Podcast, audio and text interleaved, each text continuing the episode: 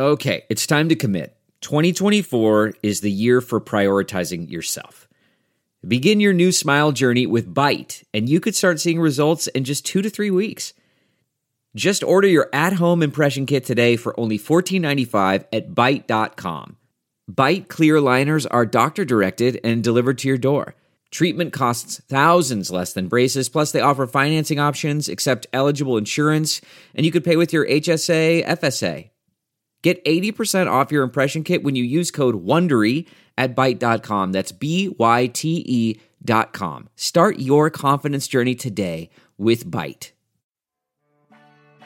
Welcome to Money for the Rest of Us. This is a personal finance show on money, how it works, how to invest it, and how to live without worrying about it. I'm your host, David Stein. Today is episode 289. It's titled Market Timing versus time in the market. Yesterday, I reduced the stock allocation in the Money for the Rest of Us Plus model portfolios by 10 percentage points, at least for the most aggressive models. Shortly after sending out that notice, I received an email from a member who wrote Aside from all the craziness in the world right now, I stumbled upon an article that really shocked me.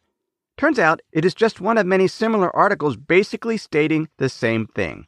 The article was titled, What Happens When You Miss the Best Days in the Stock Market.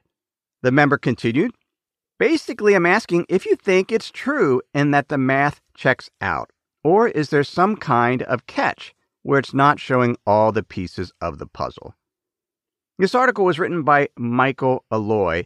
It was published on the Motley Fool website and he referenced a study by JP Morgan Asset Management that is included in the very well done JP Morgan Guide to Retirement, their 2020 edition. On page 43 of the guide, it shows the impact of being out of the market for the best 10 days, 20 days, 30, 40, 50, 60 days and so on. This is for the S&P 500.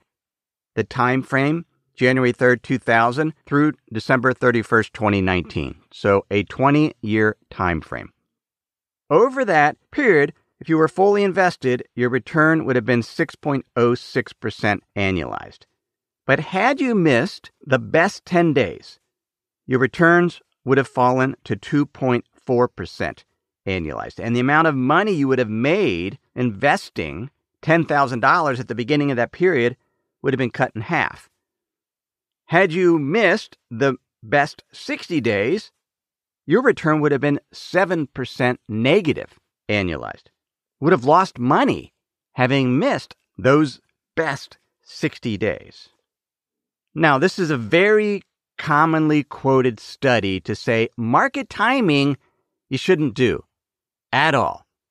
But is it really that simple? That's what we're going to consider in this episode. Now, studies like these show well, you shouldn't market time. It's time in the market that makes a difference. But let's consider this study. How difficult would it be to be out of the market on the best 10 to 60 days, but in the rest of the time?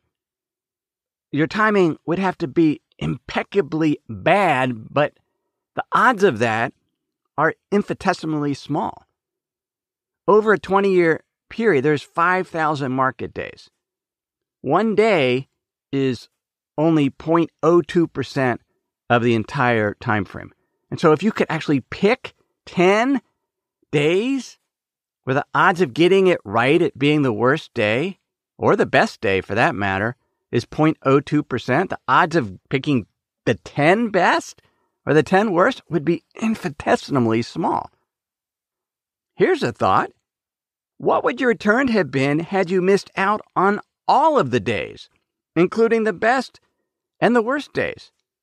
You would have returned 5% annualized had you invested in the U.S. Bloomberg Barclays Aggregate Bond Index, or 1.3% annualized had you invested in three month Treasury bills. I don't like studies like this because it's a false argument. Nobody is out of the market on the best days or the worst days and can pick that accurately. So to say, well, if you missed the best 60 days, you would have had a negative return. So you should never make an asset allocation adjustment. That's just plain wrong. Another study by Mark Hulbert looked at the period from 1928 through 2019.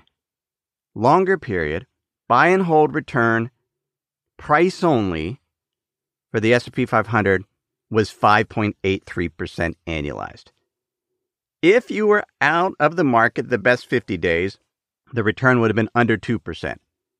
If you were out of the market on the 50 worst days, your return would have been over 10%.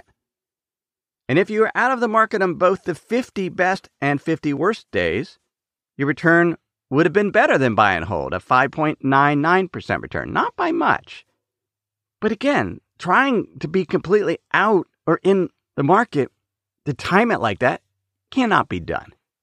But that's not how people invest. We have to make asset allocation decisions, make choices among all the opportunities. What is market timing? Investopedia says it is the act of moving in and out of a financial market or switching between asset classes based on predictive methods.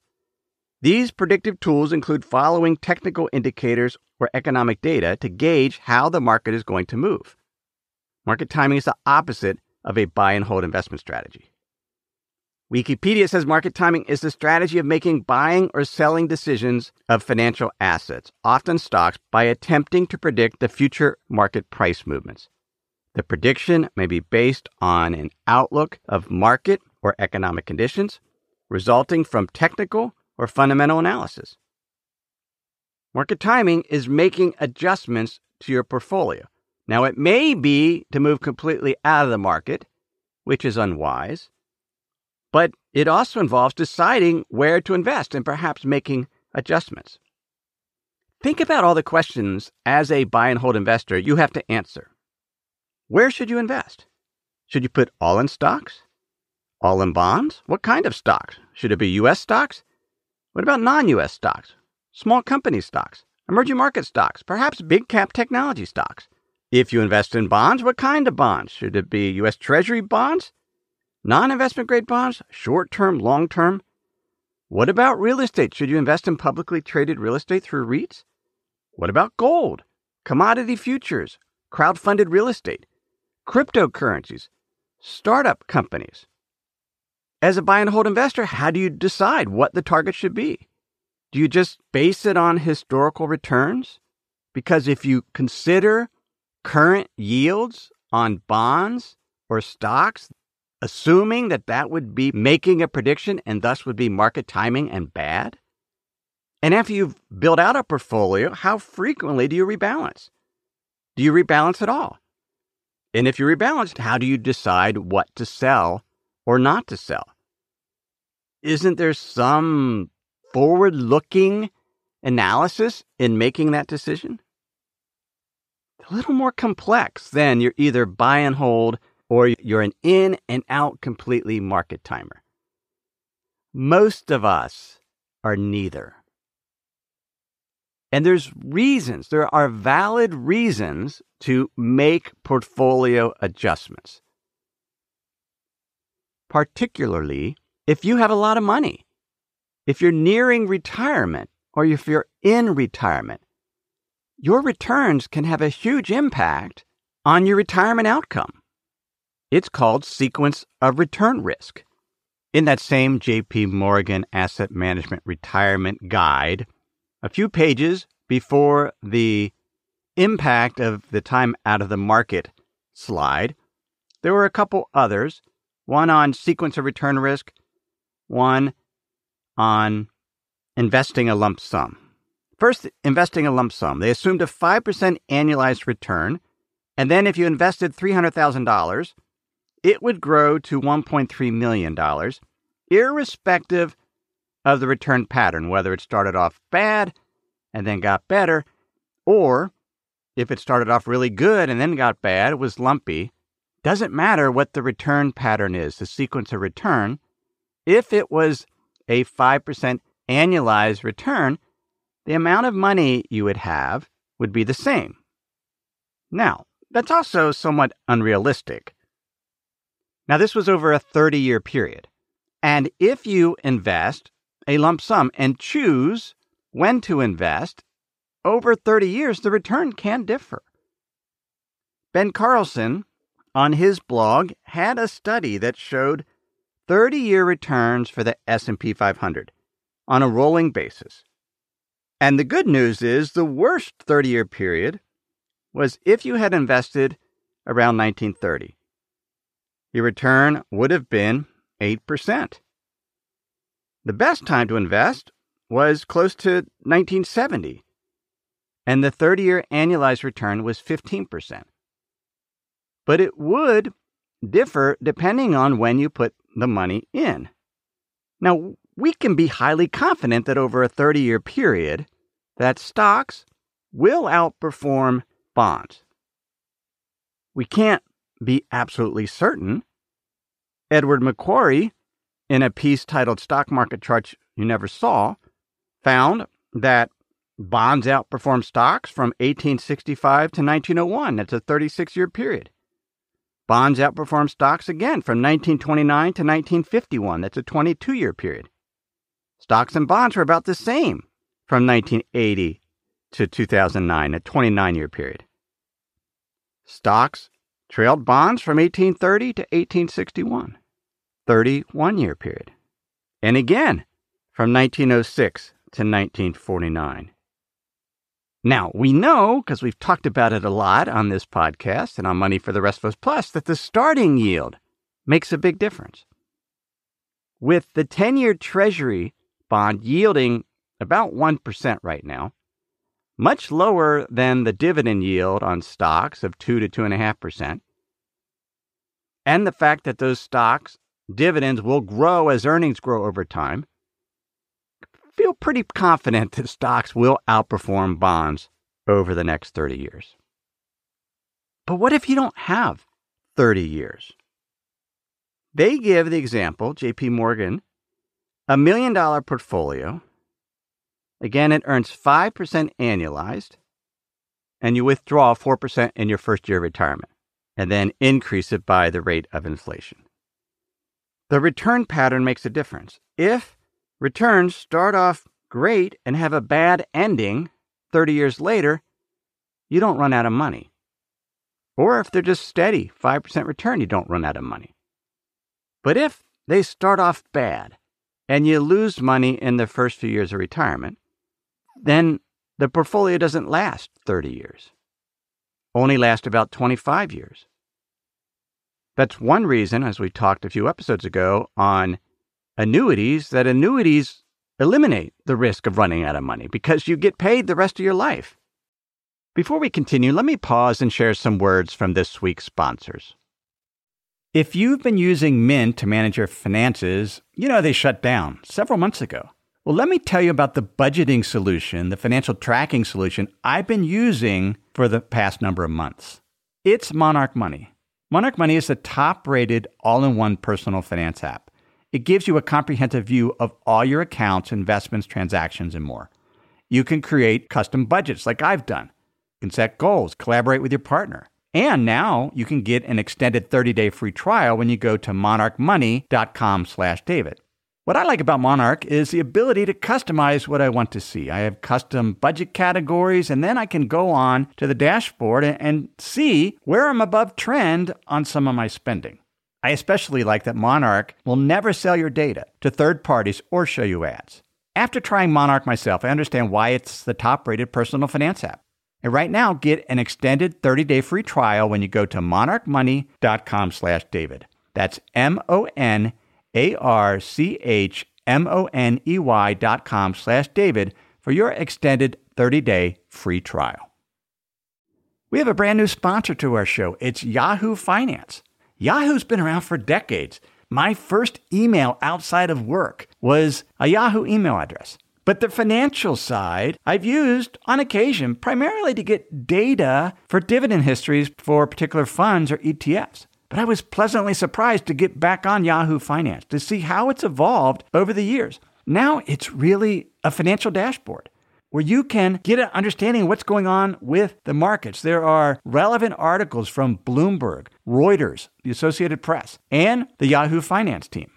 You can look at the economic events calendar and see which data series are being released that day and what the consensus is. You can see the pulse of the markets at any time by going to Yahoo Finance. In addition, you could see all of your investments and retirement accounts in one place. With Yahoo Finance, you get a consolidated view of multiple accounts. Yahoo Finance serves as a financial hub for your retirement accounts, but also comprehensive financial news and analysis. You need to check out Yahoo Finance, particularly if you haven't been there in a while. Check it out at yahoofinance.com. That's yahoofinance.com. How then do we balance market timing and time in the market? First, rarely do we ever completely exit the stock market and try to move out and move back in. Even if you're correct 60% of the time with each of those decisions independently, together you will be right less than half the time. We're never that confident about what potentially may happen to move completely out. Second, we don't make market timing decisions based on feelings, gut feelings, that we feel that the market is due for correction. That allows emotions to drive our investment decisions. It just leads to poor decisions. Instead, we should have consistent criteria for making asset allocation decisions. That includes understanding current conditions, having reasonable return assumptions based on the cash flow, the dividend yields, the interest, the cash flow growth, and how investors are valuing those cash flows. That is what it means to estimate the upside of an investment. That's one of the questions that I discuss in depth in my book, Money for the Rest of Us 10 Questions to Master Successful Investing, and show how we can use those three return drivers of cash flow, cash flow growth, and valuation to estimate returns. Over the past year, the global stock market has gained 7%. The U.S. stock market is up 12%. Those are solid gains. Even after the big loss in stocks over the past week. This is through yesterday, March 2nd. Now, over that same period, global earnings have fallen. There has not been an increase in the cash flow. U.S. stocks earnings have increased 0.5%. That means the vast majority of the returns in the past year were driven by stocks getting more expensive.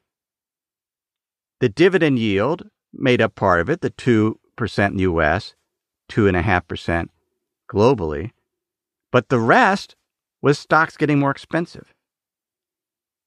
US stocks, cyclically adjusted price to earnings ratio, sometimes called the Shiller PE.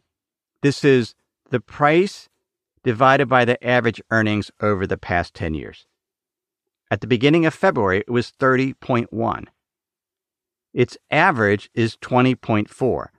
Now it's 27.5. The average real price return for U.S. stocks, when they have been this expensive, so this is real, so after adjusting for inflation, just the price appreciation, negative 1.5%. That's the average when they've been this expensive.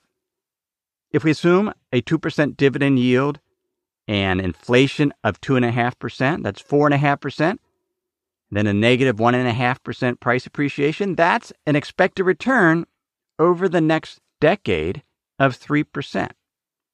What do we do with that number? Do we make any adjustments to our allocation, perhaps put more in non US stocks that have higher dividend yields, lower valuations? Is that market timing? It's looking at current conditions and assuming that based on history, this may happen, yeah, that's a form of market timing. And it's okay to do that. That's what investing is coming up with reasonable assumptions and allocating our assets accordingly. It's okay to do that. That's investing. Investing is also considering the downside, where stocks can fall 60%. If stocks fell 60% as part of this coronavirus pandemic, how would that impact your portfolio? If you have a 30 year time horizon and you're just saving, you're young, your 20s, 30s, you have many years to retirement, it's not going to impact you. You have more in stocks. But if you're nearing retirement and you're mostly in stocks right now, it can have an impact. So maybe you make an adjustment down a little bit as conditions have deteriorated. I'm reducing risk in the models, portfolios, and in my portfolio. I haven't sold anything yet because I like to give members a few days to make any adjustments that they want. I think that's only fair. But one reason I'm doing it is I look at what's going on right now. Yesterday, Markit, M A R K I T, released the JP Morgan Manufacturing PMI. This is an aggregate of the business surveys done around the world by country asking businesses how business is. What are your hiring plans? What are your what's your output, your sales? What do you believe your new orders will be? That measure dropped to 47.2. It was over 50. Typically over 50 is expansion territory. Below 50 indicates an economy that's contracting. 47.2, it was the steepest contraction since 2009. And it was led by China, whose manufacturing PMI plummeted from 51.1 down to 40.3, the lowest PMI rating in China since the survey began in 2004. So we have some PMI data. What about market data? This is from Ned Davis Research. When the global PMI has been below 48.2, the average gain in the stock market, the MSCI World Index, so developed markets internationally, has been negative 7.6%. So the market has fallen when the PMI has been below 48.2. When it's been between 48.2 and 54.1, the market has gained on average 3.8% the next year. And when it's above 54.1, the market has returned 10.2% on average over the next year. What do we do with that data? Now that we see the PMI below that 48.2, that's an objective criteria. That's not feelings. That's just this is what the data is. We can also see that in China, passenger traffic is down 70% from last year. Vehicle traffic. Coal consumption down 55%. Property sales down 50%. Movie ticket sales down 100%. This is a country in lockdown because of the pandemic. The pandemic that is spreading around the world. How will governments, businesses, and consumers react as the coronavirus continues to spread, as we try to stop it spreading as quickly? So we encourage more separation. Companies in the Bay Area are telling their employees don't come to the office, work from home indefinitely, no travel. That's spreading. Conferences are being canceled. People are changing their behavior. LaPro was at Costco yesterday. Kind of a madhouse as people are, are stocking up, preparing. Will these decisions have an impact on earnings growth? If earnings growth falls significantly, stock markets tend to fall or they potentially get more expensive if they don't fall, which means future returns will be lower. On the earnings front, earnings are down over the past year globally. Only 45% of global companies have seen their earnings estimates increased by analysts as they look out the next year. That's down from 65%. So a month ago, 65% of companies, their earnings were being revised upwards by analysts.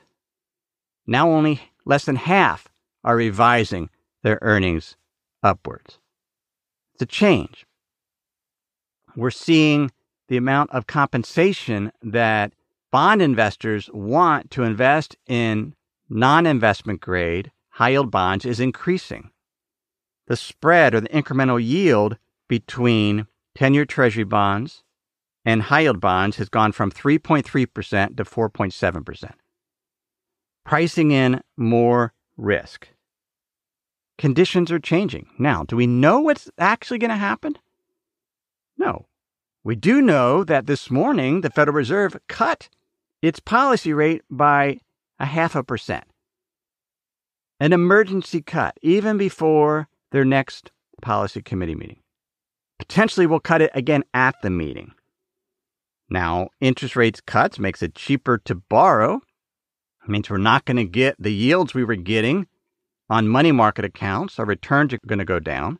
But central banks are acting as, as if something big is happening. In that environment, when risks are increasing, when a pandemic is spreading, should you do anything? Maybe, maybe not. Is it an evil act to reduce your stock exposure by 10 to 20% in that environment? If it helps you not to panic and capture some profits and see what happens because the data has deteriorated and there are so many unknowns, it's okay to do that. That is market timing. But that's not being completely out of the market. You still have time in the market. You're making adjustments to help keep your overall portfolio on track. And if you do it not because you're listening to all the noise, but you have some objective criteria like PMI data, earnings growth, cash flow, valuations, those aren't feelings. That's just making some risk assessments and adjusting accordingly. And it's okay to do that. We can market time and benefit from compounding by having time in the market over many years. We can do both because investing is doing both. Nobody is completely buy and hold. Everyone has to make a decision at some point where to invest, how to rebalance, if you need cash, where to take it out of. Those are active decisions. Those are market timing decisions. And it's okay. We can do that. That's episode 289. You can get show notes at moneyfortherestofus.com. While you're there, please sign up for my free insider's guide. It's a weekly email. Just goes to that list where I share an essay on money, investing, and the economy, as well as the links to that particular week's episode. That's some of the best writing I do. Just goes to that email list. You can sign up for that at moneyfortherestofus.com. Everything I've shared with you in this episode has been for general education. I've not considered your specific risk situation. I've not provided investment advice. This is simply general education on money, investing, and the economy. Have a great week.